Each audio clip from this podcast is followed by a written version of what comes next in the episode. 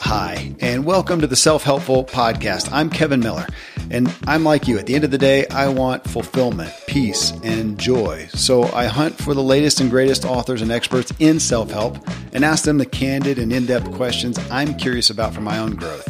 I bring these conversation series to you so we can learn and grow together. This is my Functional Friday episode where we focus on our health and wellness so we have the ability and capacity to pursue all we desire.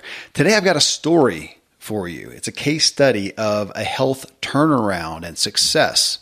Dan Miller is the best selling author of 48 Days of the Work You Love and a prolific writer, speaker, and coach.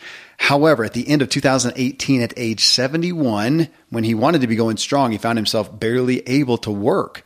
And he shares the incredible amount of resources he sought for help, including his primary care physician, who simply stated, Hey, you know what? You're just getting old. Make peace with it.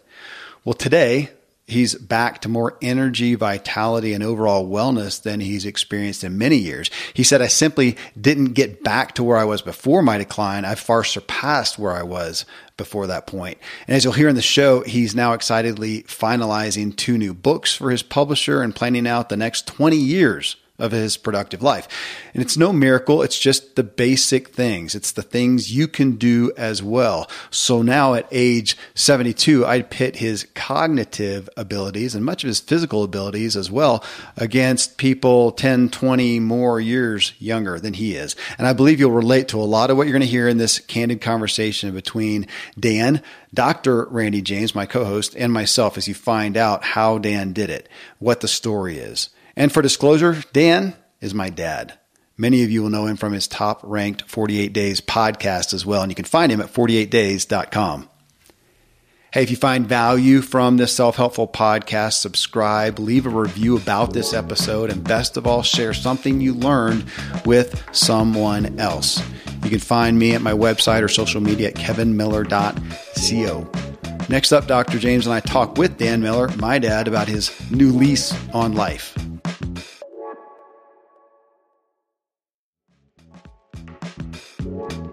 All right, Dad, well, kick us off. I, I, really wanted to give a snapshot instead of starting at the beginning and going from there, just of you saying, okay, here I found myself at 71 in this condition.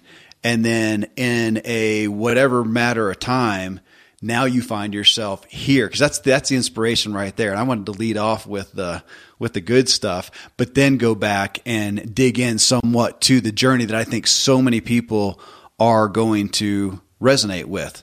So give us that 71 because I know you found yourself in a bad place not that long ago. Gosh, as we're talking. It was really a year and a half ago, but I was 71 and I found myself, my energy was really depleted. I told my team that I felt like I was operating at about 30% of capacity, what I was used to.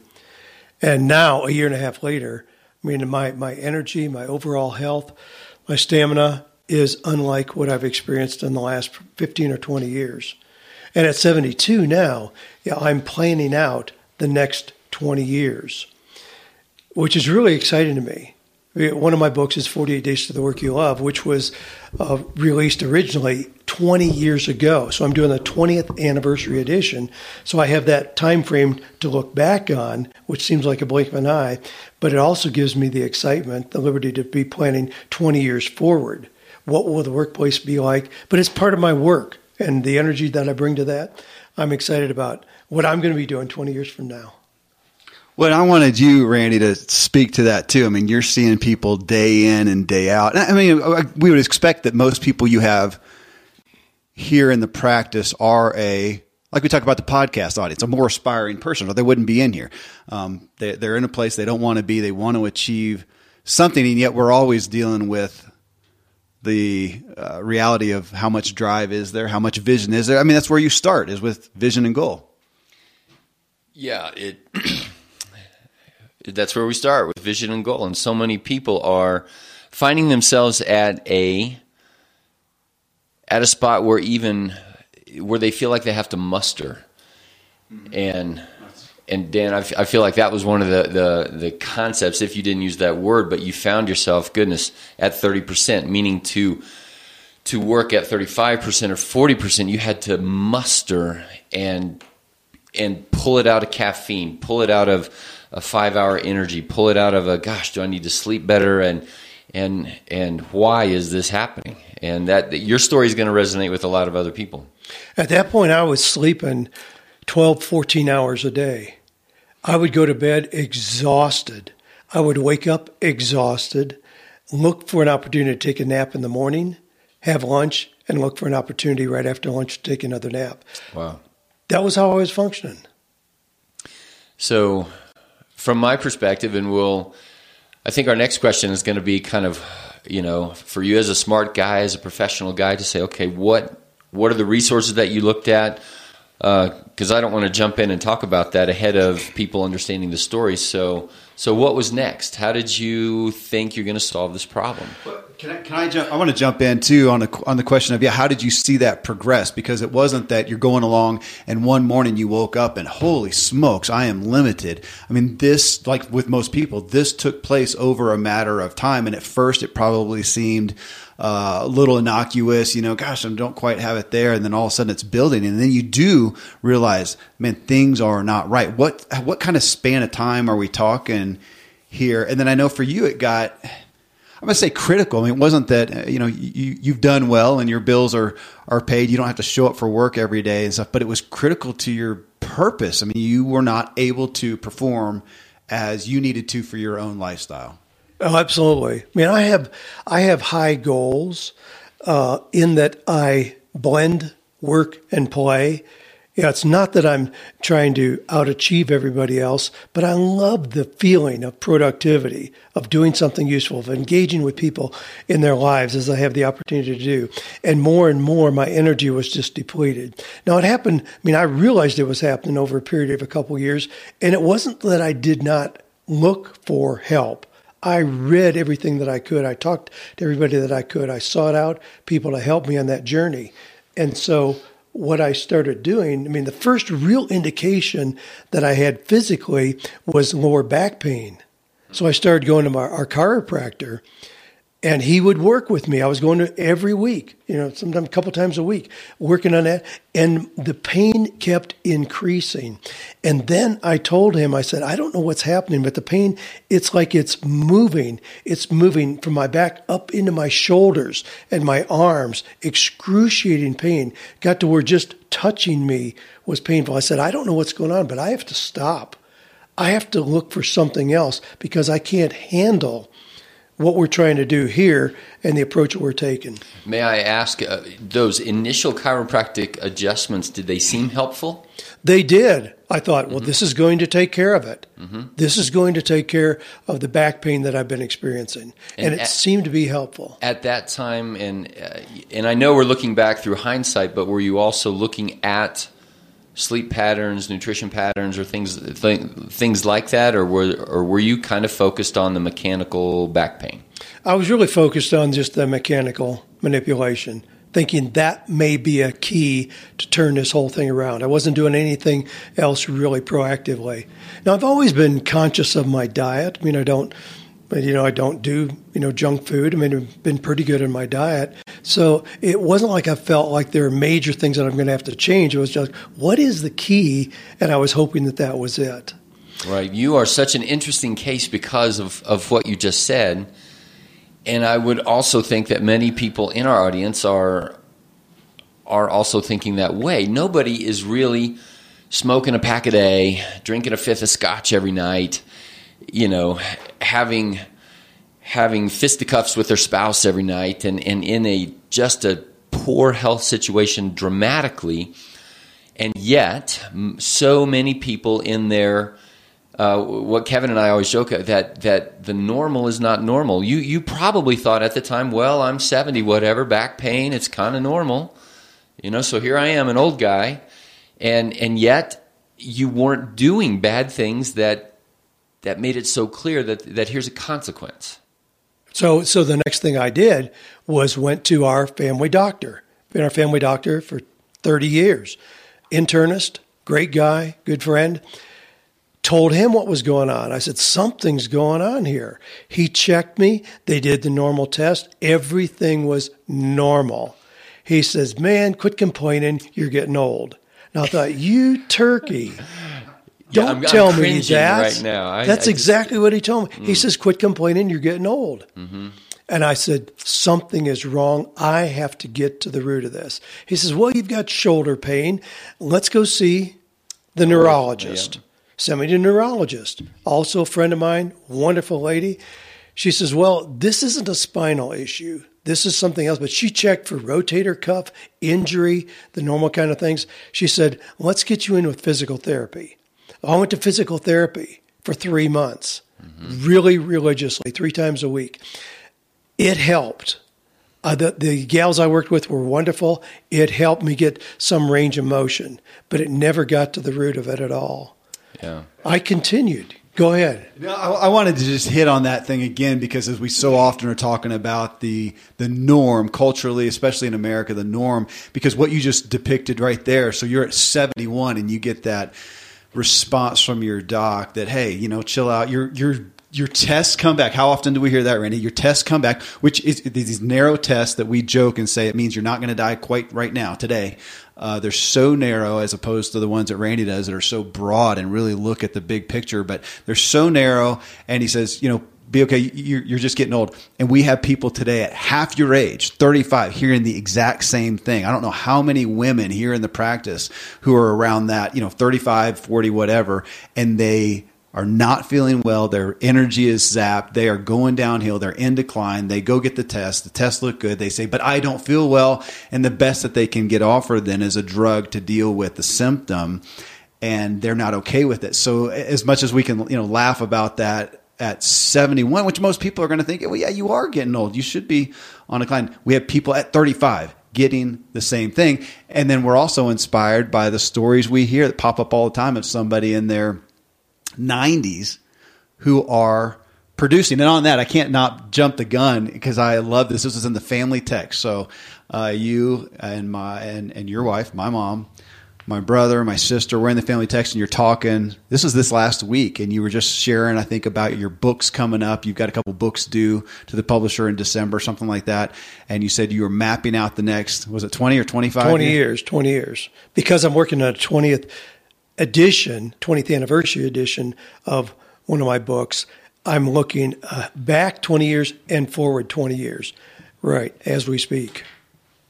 On- on- just on the resources because I know people will resonate this. So resonate with this. People who uh, they they felt a lack, an ache, a pain, or whatever that they don't like, and then start seeking out resources before they get to functional medicine and Dr. Randy James here. They generally have gone through again a litany. Now you just talked about that that you went to. What'd you say? Chiropractor, physical therapist, family doctor. Keep going. Neurologist, family doctor, physical therapist, nutritionist. I saw a nutritionist. I saw a pharmacist who's a healer. And then I went to an energy healer. I was desperate for solutions. Went to an energy healer, laid me out on a bed. There were crystals he put on my chest, candles burning everywhere. I mean, I was open to anything to try to break this cycle of pain that I was in. And you can hear the smile in my voice. I, I, I want Mine too. that it, it's not wrong, uh-huh. right? It is, and I am a family doc. There, there is value in having a neurologist and an orthopedist and physical therapy. It, it isn't wrong. So, so even as we, in your case, and also we see in many people's cases, it's not wrong to approach things that that way. We would just argue it's not as right as it could be. There's righter ways to think about the complex problem of, of human energy. And in fact, I would put lack of energy as the second most complex human problem in existence. The first one being the human problem itself. Who am I? Why am I here? This is this is the everyman question. This and if the second one would be what is energy. I mean, this is Einstein stuff. This is relativity stuff. You didn't walk around saying my, my kilojoules per meter squared doesn't quite feel right in my bicep or my shoulder. You just said, I am tired, exhausted, fatigued. And the answer to that isn't we need to find a way to get your mitochondrial health just right so that your ATP gets an increase in production. I mean, that, that, that's the stuff of biochemistry, and all of those doctors know that. But that is not. Then they did the labs and said, well, through this lens, it looks like we can't see anything specifically wrong with you. And on the flip side, an energy guy is always going to find something wrong with somebody, right? Mm-hmm. There's always more energy you could have, not wrong. And you know, in down his lens, uh, there's nothing to measure. It's not quantifiable. So in the science world, we raise an eyebrow at it. Um, but I'll be the first to say, well, we never say never, never say always. I don't know what I don't know. And so I'm not going to vilify what these other guys are doing. And when the time comes when we do need an orthopedist and a neurologist, that's those are great tools to have. So I just wanted to balance out the statement by saying you're uh, looking for resources w- was not wrong. It, it is the right, smart thing to do. And, and what we want to highlight is that the problem in America is that so many people get told, well, we can't find anything directly wrong with you. So, and you got told, you know, find a rocking chair, man. You've, That's you've exactly right. It. That's exactly right. Well, and you, then you want to know the, the next piece of the story? I had seen seven professionals in different areas of medical specialty with no relief really at all. I kept the, the pain continued. I experienced upper body pain down into my wrist that was excruciating, unlike any pain I had ever experienced. So then I was open to the world of functional medicine. So I found a functional medicine doctor. I went there and oh my gosh, this was going to be different. We were going to do not just these normal lab tests, but this broad, expansive band of tests that would go much deeper. We did that. I met with him I was treated, he was the most robotic person I perhaps have ever met. He treated me as simply a biochemical mass. He went through, didn't talk to me, didn't want my input at all. There was no discussion about who I am, what I value, what my work life is like, what my relationships are like, nothing he was going to prescribe then supplements and medications to address what he saw on the computer screen based on my biochemistry.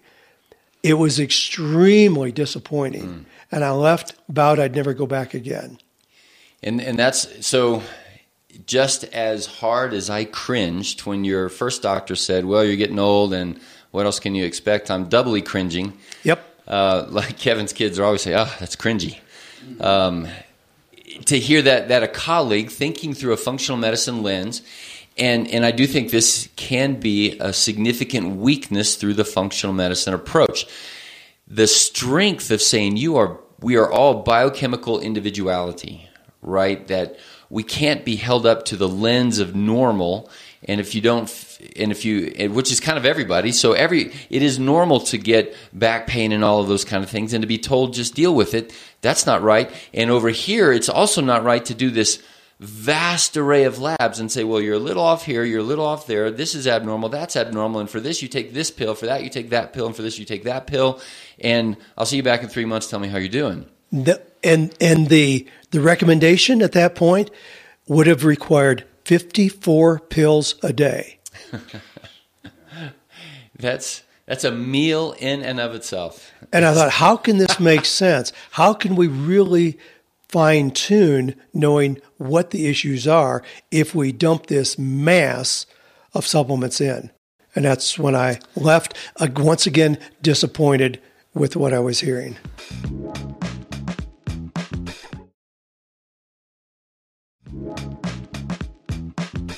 It's obviously it's a it's, it's a tragedy to functional medicine. I don't know how I don't know how that happened.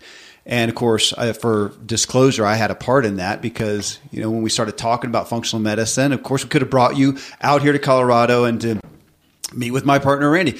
And uh, but we found somebody who looked on a, as far as a website, looked same That's credentials, right. same right. everything and then the, that violates that's the word i was looking for violates the very premise of functional medicine because randy he's going to prescribe nothing no nothing until, until he starts off first with who are you uh, who are you? What do you want? What's been happening? The full context of your life to figure out what on earth is the next step because it may not be supplements you need. It may be a bad marriage you need to deal with or bad work or, a, uh, you know, a litany of things. And that is the problem that we see with traditional medicine and people I need help beyond that. Where do you go? Do you go to the chiropractor? Do you go to whatever? Which is not to sell this on functional medicine, but for all of us, we have to get somebody who can look at the context. You do this with life coaching. When you talk to somebody, look at the context of their life and figure out what do they need most and it's that's why there's no cookie cutter approach and you have to do this on a personalized state and yet with medicine we have so many practitioners who are specialists but waving their hands as the cure all for everybody man, we've got to backtrack to figure out where is the next step, which I, I don't know if that's a place to jump now, but I do want you to get to at the point that we finally said, okay, we got to get you with Randy. And I don't know where mm-hmm. you guys started. I, I know from so many patients where he.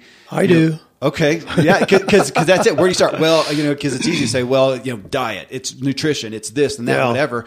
And I've heard him start off with an unprecedented amount of acute, here's what you need to do in your predicament right now, and it's different across the board. So yeah. Well, there's an old Chuck Swindoll story that he tells about the six men of Indostan who encountered. They were all blind and they encountered an elephant, and so each one had a different perspective. One grabbed a tusk, so he knew what an elephant was like. You know, one encountered the trunk, so it was much different. One encountered a leg. Each of them had a very different perspective based on their approach. I felt like that's what had happened. That in meeting with these eight professionals that I'd met with, each one had their individual approach, but there was nothing that took a bigger look at where I was and what I was all about. When I met with Randy the first time, he didn't want to see any of the lab reports, any of the reports that I had done, all this medical work I had done. He didn't want to see any of that. He wanted to talk to me. And we talked for two hours about lifestyle, work habits, relationships, all those things that had nothing to do with traditional medicine or with my biochemistry to give him an overview of where we were going to start encompassing the bigger picture of who is Dan Miller, not just how is this body functioning. Love that. My, my the word that I'm always going to use uh, that, that we all have a framework to think through. And who is Dan Miller? And your answer to that is what I would say that's the definition of true life. You are the captain of your ship, right? And and all of those those famous phrases about "Oh, Captain, my Captain," and that's where I'd say any healthcare person should ought to submit to that. We work for you, but we we have a system in place that is backed by three point something trillion dollars this last year. That that sets it up as the captains of the ship are the medical professionals, the business professionals that are driving this whole kind of thing. And you know what? That works great when if you had needed a shoulder surgery. Because when you're asleep and out, you want you want the surgeon to be the captain and do the thing that, that he's paid to do. But but why? And if you didn't have a really strong reason to come out of that surgery and regain the use of the of the of the shoulder, or in your case, why is the pain there? It's not a deficiency of OxyContin or ibuprofen. Or, and in the functional world, I would say that that wasn't a deficiency of turmeric or uh, any other of the 54 supplements that you were going to take. There had to be something else going on there. And, and actually, let me go a step further and say there were many things. It's not that there's a root singular that's causing a, a bad weed to grow in your life that you call pain.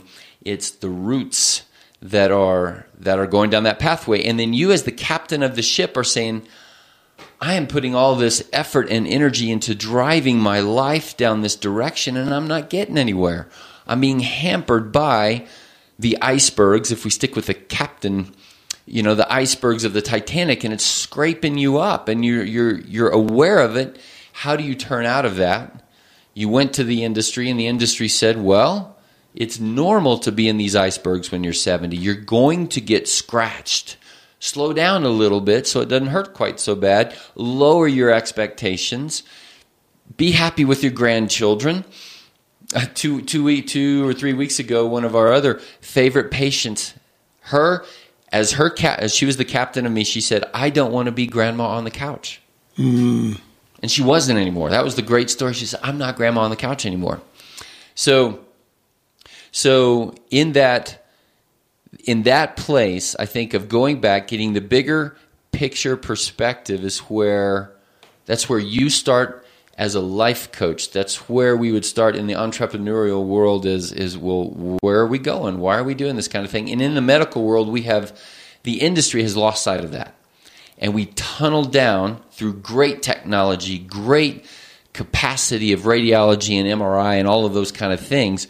But now we're seeing this huge upswell of people with symptoms that aren't definable, aren't measurable. And we call it depression, anxiety, fatigue, and fibromyalgia. And now we've got even crazier ones with Lyme disease and chronic immune response syndrome and MCAS and all of these other things. Um, and, and we're going to get stuck, kind of like you were stuck. Yeah. And along the way, people were eager to give terminology to what I was experiencing. So they did say I had all the symptoms fibromyalgia, Hashimoto's disease, Epstein Barr. And I'm like, I don't want to name this puppy. I want to feel better. And it just amazed me that people thought I should be content because we could give it a name. In, in, so we will often say, from the functional medicine perspective that normal doctors are in the business of name it, blame it, and tame it. So you give it a name, and it's got to be Latin so that you can, charge more money. Mm-hmm. You blame it, and the blame is going to be on a virus, a bug. Epstein Barr is a virus. You know, we're going to blame it on. Uh, uh, an exposure that you had, or maybe there's a bad experience you had when you were 10, or maybe a car wreck, or maybe, you know, lots of blames, and then tame it with surgery or medicine. Yep. I was offered in this process, again, recognizing that my pain was really centralized in my shoulders. I was offered to do rotator cuff surgery, which in retrospect blows my mind mm. because the pain is gone I never had any surgery. I don't know how that would have factored in, and I cringe to think of the the effects of that, what it could be now had I gone in that route. But that was one of the offerings. It, we were looking for surgery or pharmaceutical intervention to take care of this to make it go away. And when when you and I started working together, Randy, you know we we talked about that, and, and we you acknowledged that people are looking for a quick fix you know, send me to Walgreens or CVS. Give me something that's going to make me feel better three hours from now. Don't talk to me about something where I'm going to feel better six months from now.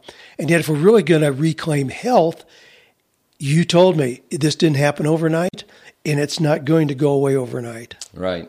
I, I remember that vividly and the idea that I, I'm always, I, I catch myself because if you tell that to people, they have to be prepared because that is that's so daunting to so many people they won't do it. They won't begin the long walk uphill. Mm-hmm. and and understanding that this isn't a and it's not even a long walk straight uphill. There's lefts and rights and ups and downs and oh gosh we're we lost our way. We need to backtrack a little bit and shift over and find the trail again. Um, i think people do understand that that the the hard work of a marriage might be that way that it's never roses but you, you're in it and you can conceive of saying we're going to work through the hard stuff or raising kids. And you expect you know tough teenage years and, and all of those kind of things but we as an american people are not trained to have a have the long vision in, in perspective when we're talking about our health. And that we are trained that when pain is there there's a pill. Absolutely. There's a pill for every ill and I, I smile even in my own house. Somehow, you know, a, a, kid will wake up or have a, you know, like one came home and said, "Dad, I jammed my thumb at basketball. What do I do for that?" And I, you wiggle it. No, I, was say, I going to say we start the program here early on when the little kid comes in, and what do you do? You put a band aid on it. Not going to help anything, but for some reason it has the magic cure. Well, I do want you guys then to hit what, you know, because I know you guys started, and I don't know what exactly happened. Randy did his thing, and you followed along. What were those literal first steps? Apparently, it wasn't rotator cuff surgery. No, it wasn't. I mean, I'm real clear on the process. We had lengthy conversations and then started to look at some extensive lab tests where there were indicators.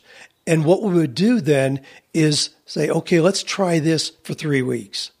And it may be one supplement or one dietary change. So we could really isolate what is making a difference. I mean, you know, Randy, you were amazing at recognizing this is a very individualized process. There is no cookie cutter plan, but we would test things individually, give them time to show us the results, and then make a further adjustment. So we experimented with intermittent fasting. We experimented with dietary changes. We went on a keto plan for 100 days. And, and when, you know, I, I love being a student because I was highly motivated. Trust me. I, I was willing to do whatever at this point. So if it was keto for 100 days, I mean, I never varied. I was 100% on that right through the holidays last year. And so we experiment with that. Gluten free, we experiment with a lot of things to try to find. And then the interesting thing is, in retrospect, in looking back, then, you know, I would ask, you know, Randy, I ask you, you know, what was it that led to my dramatic turnaround? Was it mindset? Was it diet? Was it exercise? Was it supplements? And your response was always all of the above. Yeah. all the above. So there's still kind of an intangible mix. It's not something where I could write out a prescription for the next person. But in working together and addressing those four areas individually, we came up with a plan that works for Dan Miller, and my health restoration has been dramatic. Yeah, so I, I would like to. Uh, this this is such a great conversation because we are. This is about a year later. Yes. Right, and um, now that you are one of our, uh, we kind of like to say you've you've sort of graduated this process. You've been through it, and now to the initiated, I, we could look back and say you you did have fibro. You did have Hashimoto's. You did have uh, chronic active Epstein Barr. You did have uh, chronic pain or CFIDs, uh, chronic fatigue syndrome, and IDS, immunodeficiency syndrome. We could name all of these kind of names, and and the American person is, oh yeah, my doc said that. Okay, what do you do for that? And the response is, well, all of the above. There is always going to be a, and, and as Kevin and I uh, talk all the time about our framework, and it's not the perfect one, but it is a way to think fluidly and dynamically about. We've got to give the human being what the human being is all of about. And you mentioned those those things. There is a mindset, there is a nutrition pathway, there is all of these things. And so, but we can't talk to the next person coming through the door, whether it's diabetes or hypertension or fibromyalgia, and say, oh, well, just like Dan Miller, you do this and that and this and that. And we, we are at risk because we have the famous people, and again, no, no offense to them, but Dr. Hyman and Dr. Oz and these guys say it, they tend to want to boil it down. It's mm-hmm. all about this or the gluten part or the, it's all about mindset. And I get it. I wish that my life had a prescription too, so I could just do it and make things easier. But it, part of the actual algorithm is finding your own algorithm. Mm. And now you've done that, at least in part. And here you are looking at being 72, thinking about 92, and you're still working on it. Absolutely. Absolutely. But I feel like I really have a handle on the foundational piece of my life. I mean, there's so many things that go into a productive, meaningful life, obviously. But I feel like this is a real big foundational piece that I now have a handle on. So I don't need to worry about that foundation being pulled out from under me because without health, it's hard to, to have a productive, fulfilling, meaningful life. Hey, I do want to ask what were you know even as we look at that and say what was it was it this thing or was it that thing or and that it was it was all you know all those things helped. What were though? Because well, I'll ask both of you because with any you take any ten patients, there are going to be some primary culprits. You know, like the most acute thing that was hurting Mrs. Jones was in this arena and it was a dietary thing or it was a supplement you know a, a nutritional deficit or it was an inactivity or or some other a rotator cuff uh, whatever it may be what were some of the leading culprits can i ask that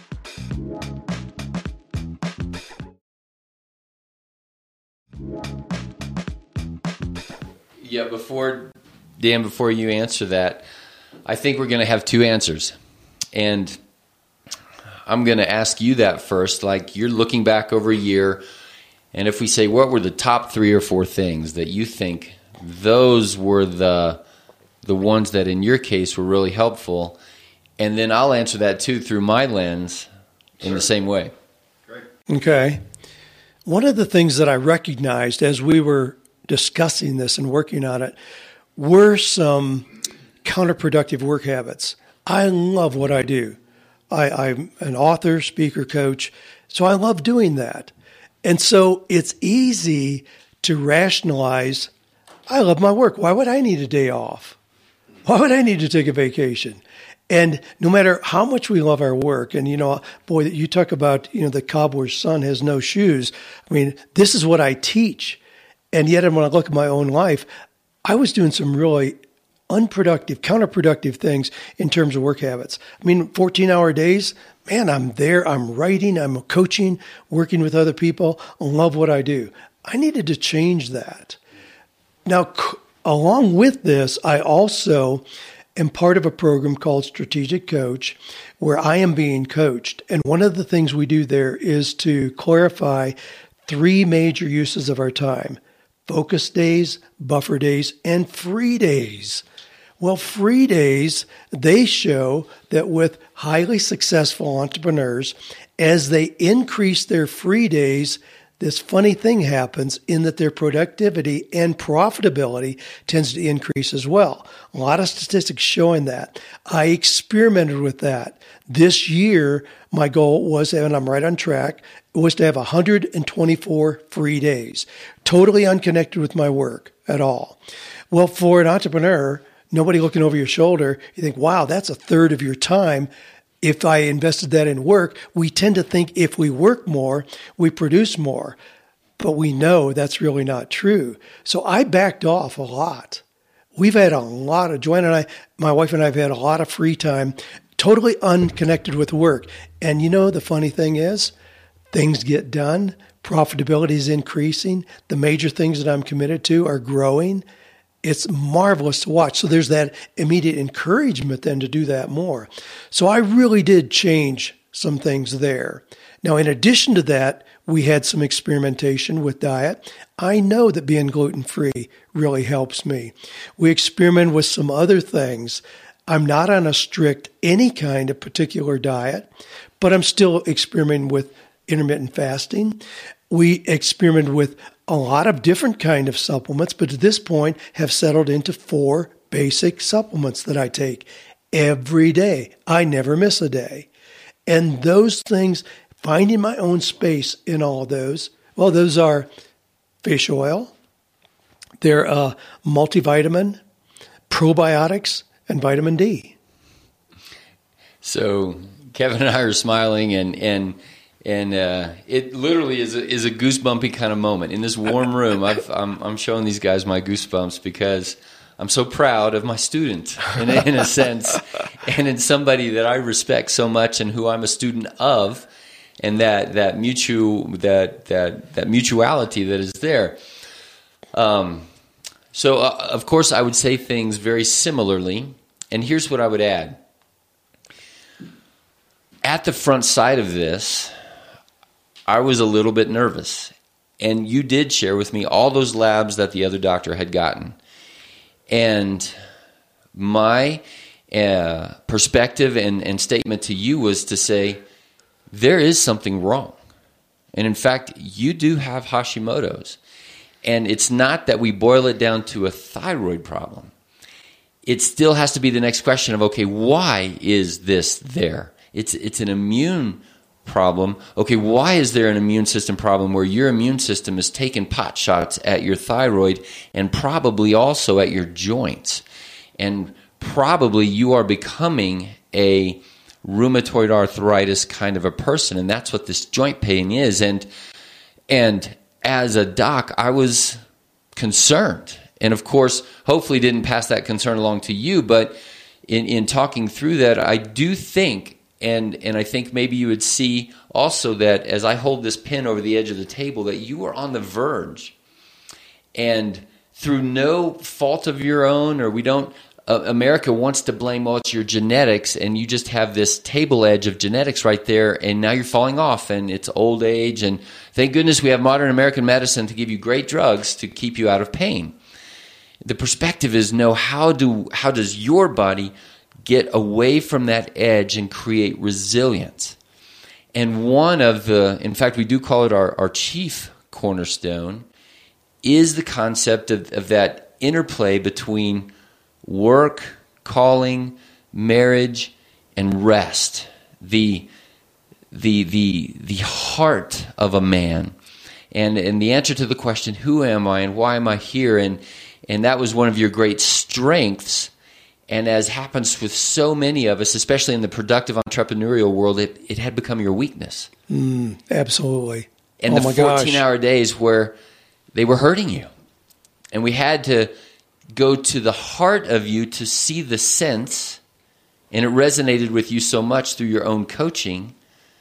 And one of the things I remember that you had taught me too was investing yourself. And we fed that back to you with time mm-hmm. and rest. And that was what was that doing in your immune system? On the negative side with 14 hour days, and then on the positive side with 124 rest days. That's not doing nothing. You were feasting on the, the, the, the biochemical communication of a deep breath and the thing that only only time can give you that. You can't shove that into a five minute quick meditative mm-hmm. whatever in the middle of the day. Yeah, you asked me early on about stress, knowing that stress is a trigger for all these things that we've identified that I was experiencing. And I said, I don't have any stress in my life. I mean, I really don't. I mean, I, I don't experience any pressure.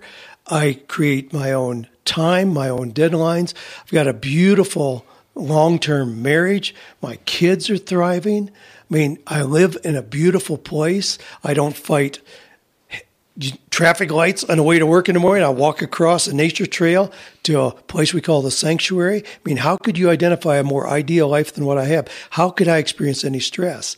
And yet we started to uncover those things where, yeah, I was creating my own kind of stress big time.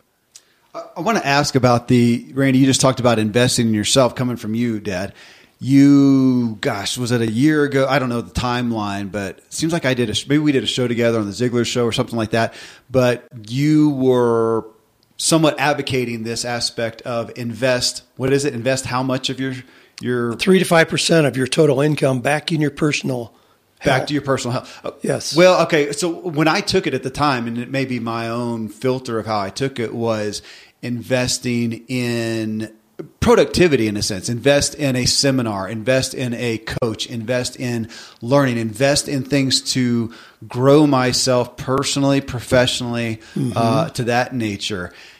It was since that time though that i know to the family you kind of divulged saying guys for the first time i'm kind of looking at this whole self-care thing. Has that changed? So and then and then with this uh, this whole journey happening has it changed your perspective on investment in self from not just a productivity aspect, but to this self care. Yeah, that, yeah, that's that's very accurate.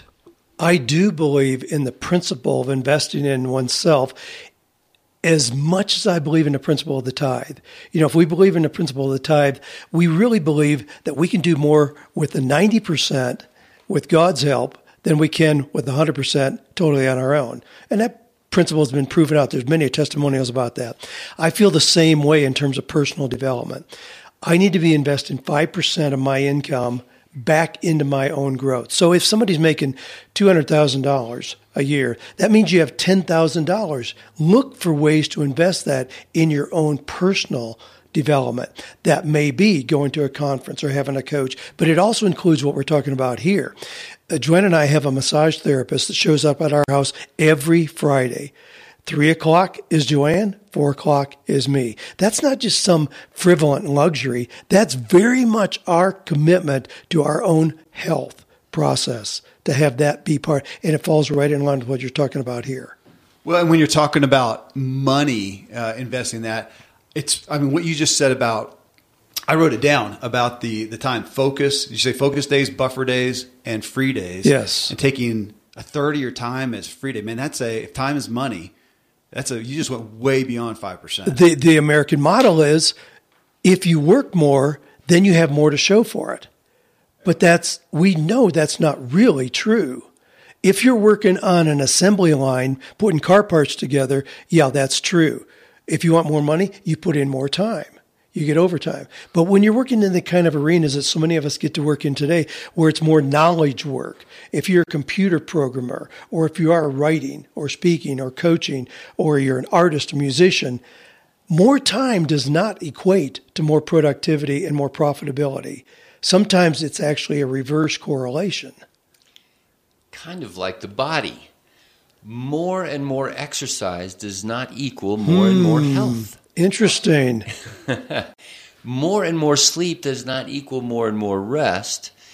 More and more of anything. More and more food does more not. and more food, in, even if it's avocados and blueberries all the time, or 55 pills a day. Mm-hmm. So that concept, and actually there's a word for it, uh, of hormesis, where. A, Sounds like harmony. It sounds like harmony. I have not thought about it that way. It is resonance, coherence, and there is a time and a place for fasting of work, fasting of food, fasting of relationships, even. There's a time and a place for sleeping. There's a time and a place for a certain kind of work and other kinds of work. And as we're recounting your journey over the last year, that work life balance, work life relationship figured largely and at the same time, I do believe, and we, we really pushed at the beginning 100 days, 100%. And you said the word keto, and, and it's interesting for me to hear your flavoring of that word because at the heart of it was we needed to see your physiology without gluten. Mm-hmm. And to couch it in a keto term, it felt better for you. It, it went with your what you're reading and how Joanne was thinking and all of that. And I and we know. Now, now looking back, it, I, I, would just cringe again if somebody said, "Oh yeah, I went gluten free and that was the thing, and now I'm I'm all better." Any more so than you would ever say, you know, I, I got a new employee and now my business is perfect and I never have to think about it again. It's it was a piece of the puzzle, and now, like you said, you're not on any specific diet, but you are aware. You certainly have caution and just like a guy who did his exercise wrong and he hurt his back or pulled a hamstring, he's he oughtn't ever go back to that same kind of thing again. So the mindset of of of Sabbath, of rest, figured as part of your medicinal journey, the mindset of pulling some things out of the diet to give that part of the body a rest and putting other things in more aggressively to fuel or stimulate or something like that was a part of it. Um, and I was going back through my perception of how you were doing those kinds of things. Fasting was also something that we aggressively pushed on. If you recall, you were also having um, dates with the urologist at the time, and that was a, uh, a fun time. yes. and so, um, and and and the whole idea was not to say, oh my gosh, we got to think about this urological, you know, prostate enlargement kind of frustration as as the isolated thing. Had we done that, you would have had another surgery. And what we did was look at the the all of you was kind of screaming reaction. Inflammation is is the watchword these days. And yes, had you just stubbed your toe, then you need to have an inflammatory response and there needs to be pain and swelling. But why are men content to say, well, I'm over 30, 40, 50, and yeah, my dad had prostate thing, and I'm gonna have to go to the bathroom all night long, and all of these things. And, and then we try to placate that with medicines, and no, that's just another place where your body was biochemically reacting and, and sending signals to say, something is not right here. And so we remove some things and we put some things in, not just medicines and surgeries and supplements, but also work and awareness of other kinds of things. Um, and it also helped in that area in terms of you know thinking about a prostate tissue or your shoulder joint tissues. Um, there was concrete immunological things going on, but no more or less important than what was going on in your work life balance. Well, in that one sensitive area for a 72 year old guy, I have been regular about having my PSA checked. And my PSA in this initial period of time that we're talking about here had increased. And my urologist wanted to do a biopsy. That was right at the time when I was working with you, Randy, on this. And I said, Well, let's wait. He says, Dan, I'll never forget his words. He said exactly this. He said, Dan, it'll never get better, it'll only get worse. Hmm. And I said, Really?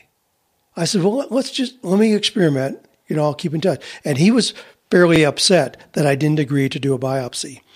My PSA has dropped so significantly that in seeing him this last time, he says, well, you know, it's one of these things we can't really explain. But now you can go back to just seeing me every six months. We'll check it.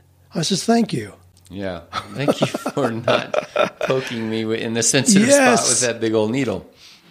You know, I I did want to ask. I mean, today, like Randy says, none of us can be perfectly well. We can't be perfect, but where are you, performance symptom wise? I'm I'm I classically always come back to my little personal list of you know if you have a graph over here of symptoms that you have, you know, what are you okay with, and over here performance. What do you want? To, where do you want to be? Where do you feel like you are on that uh, symptoms and performance scale for for where you want to be? Well, when I described a year and a half ago that I was at 30%.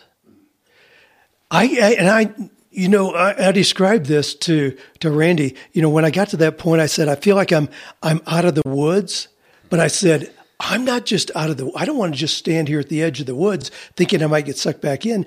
Now that I'm out of the woods, I'm seeing mountains and rivers and rainbows ahead of me that I never saw before. I really feel like on that scale of being at 30% that I'm at 110%. I'm not back to where I was. I am beyond that significantly. My productivity has increased with fewer hours. Now, I still respect my body in terms of what I need in terms of sleep. Um, but I'm not requiring 14 hours. I like to go to bed early. I'm an early morning guy. I like to get up.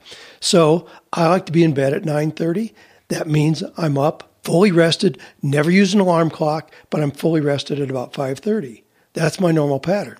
And then I have 3 hours before I have any engagement with anything that needs to be done. Those 3 hours where I can invest in yoga stretches, being on a treadmill, meditation, devotions, quiet time. All of those things are part of setting the stage for then what the day is going to be. And again, as an entrepreneur, you look at that, geez, that's three hours of lost productivity. But no, if you're, it's the old thing about, you know, if you're going to cut down a tree, you spend four hours sharpening the axe and then 30 minutes cutting down a tree instead of four and a half hours chopping with a dull blade. Yeah, those early morning hours, uh, so many people get stuck first thing in turning on an electric news feed or their email or their phone. And, and I think those predominate. Kevin's interviewed many people uh, over the years, and, and even reading about you know the, the, the importance of the early morning habits and how that sets up the day and what your mindset is and and then for me because this if you ask me that question kevin i'd say my main symptom is related to the struggle to go to bed on time which then impacts those early morning hours uh, so so that's where my my efforts have been yeah. Uh, you know dad you are a i could call you a professional influencer. I mean, that is what you do. You write, you speak, you consult and coach other people. You spend your days guiding others for the most part. And so through this journey, I know it's been a big part. Uh, you know, your, your story is a big part of your guidance. How how has it altered your? I'll just say that. How has it altered your guidance um, of others in the group? Yeah, of others in the groups that you're a part of, uh, and your own and your own coaching to others. Well, it really has. I mean, I, I'm still a big believer in high achievement. I mean, I love being able to get things done and doing things that uh, increase one's impact and influence. And so, in working with other people, I want to help them understand how to do that. But what I've experienced certainly flavors my coaching at this point. Now, I was never one to just say, you know, if you're working 40 hours, you know, work 60 and you're going to accomplish your goals. It was never that. I knew there was a better way, but this has really helped me understand this holistic approach to a meaningful, productive life. Yeah. I mean, that aspect, of course, that's why we did this show was saying if we are compromised, body, mind, soul, so are our efforts and it doesn't it feels anti-american to some degree man you just you know you push never never never never never quick do more produce and i my biggest takeaway just right here today is what I still need to hear is that that, that push to be productive, be productive, be, does not equate more productivity. And going back to the, I love that the free days, the buffer days, the focus days. Uh, I spend way too much time probably functioning at, you know, 50, 75%, as opposed if I would back off, go sharpen that axe for a mm-hmm. while and then come back and make a clean cut. You know, I, if you want, I can give you a quick synopsis of my week. Monday, I have all business meetings. So anything having to do with business happens on Monday. Um, Monday afternoons, I do endorsements and forwards for books. Tuesdays, I do everything connected with coaching. So all my coaching calls are on Tuesday. My mastermind calls, all those are grouped on Tuesday. Wednesday morning, I work on my podcast. Wednesday afternoon, I'm available for interviews. It's the only time I do interviews. Thursday and Friday, deep work. No appointments, no commitments. That's when I really work on my major projects, like books, new courses, seminars, and all that. So I'm very clear, very intentional about how I use my time, but it doesn't require 80 hours a week to do that. Now, I love my work. I'm not looking to move down to, you know, Tim Ferriss's four hours a week. Now, at all. I, I don't have any desire for that. I like a full, robust work schedule because I love what I do.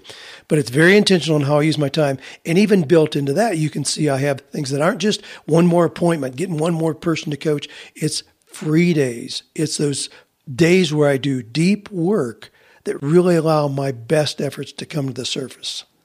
I, and I, you, I've gotten that through you. I think over the years. I mean, you introduced me to Cal Newport, which uh, I, you know, he wrote the book Deep Work. I Deep interviewed work. him. He was he was show seven hundred three in the Ziglar show, uh, and that was so profound. But even the stories you read about, I think it was one that I read about years ago. Richard Branson, you know, runs the whole Virgin Empire. I mean, you think the guy he's got to be working, you know, 200 hours a week. Yeah. And yet, at some point, I read that his average workday he devotes about 20 minutes to actual work and making those critical decisions. And the rest of the time, man, he's doing whatever he does, being creative, sharpening his axe, having fun, whatever. And I thought, yeah. I want to be in a position where I do the thing that I can do best, make the do the critical work, and then not be a slave to my desk, a slave to my computer, a slave to my work, just putting in the hours, doing the grind, which is the American way. Well, yeah, you you've touched on something else. We probably need a, a whole extra hour to do this, but you've talked about how you move into your unique ability.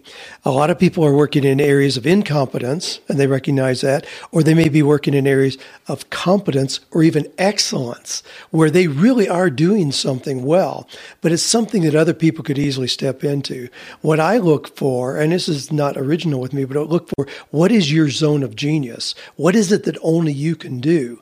So I look for how can I spend more of my time in that arena. And my goal is to where I'm spending 75% of my time in that unique ability or that zone of genius. That's a pretty unusual kind of work model for people. But that's a that's a real clear goal of mine. And I feel more and more freedom as I move into that. Well, there's probably a great play on that. I can't help but promote, folks. If you like what you hear right there, uh, his podcast, 48 Days Podcast, one of the best, uh, highest ranked business podcasts I think ever. Uh, you were you were at the dawn of the, the podcast revolution, and, way back, and now you're uh, you're at the top of it. So, thanks for the, just the candor uh, of this journey. I know so many people can relate and I always appreciate always have even as you are an influencer of others your humility to share your own journey and uh, the, the, reality of your humanity. Uh, but man I'm glad to see I'm mostly stoked. It's so inspiring that you're planning out the next 20 plus years so, uh, man, thanks for being with us. Oh, thanks, man! What a privilege to chat with you guys and to, to share this. I mean, it's certainly a testament to the work you guys are doing, and I'm a walking testimony to the power of being able to take this approach and then experience the joy of the benefits. I really expect and hope that a lot of you right now are excited. You're feeling hopeful. And that was the point of sharing this story. Again, if you want to connect with Dan Miller, again, check out 48days.com or search for his podcast, 48 Days. Hey, thanks for choosing to tune into the Self Helpful Podcast.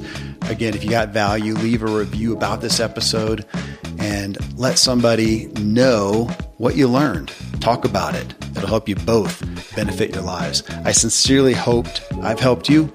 Help yourself.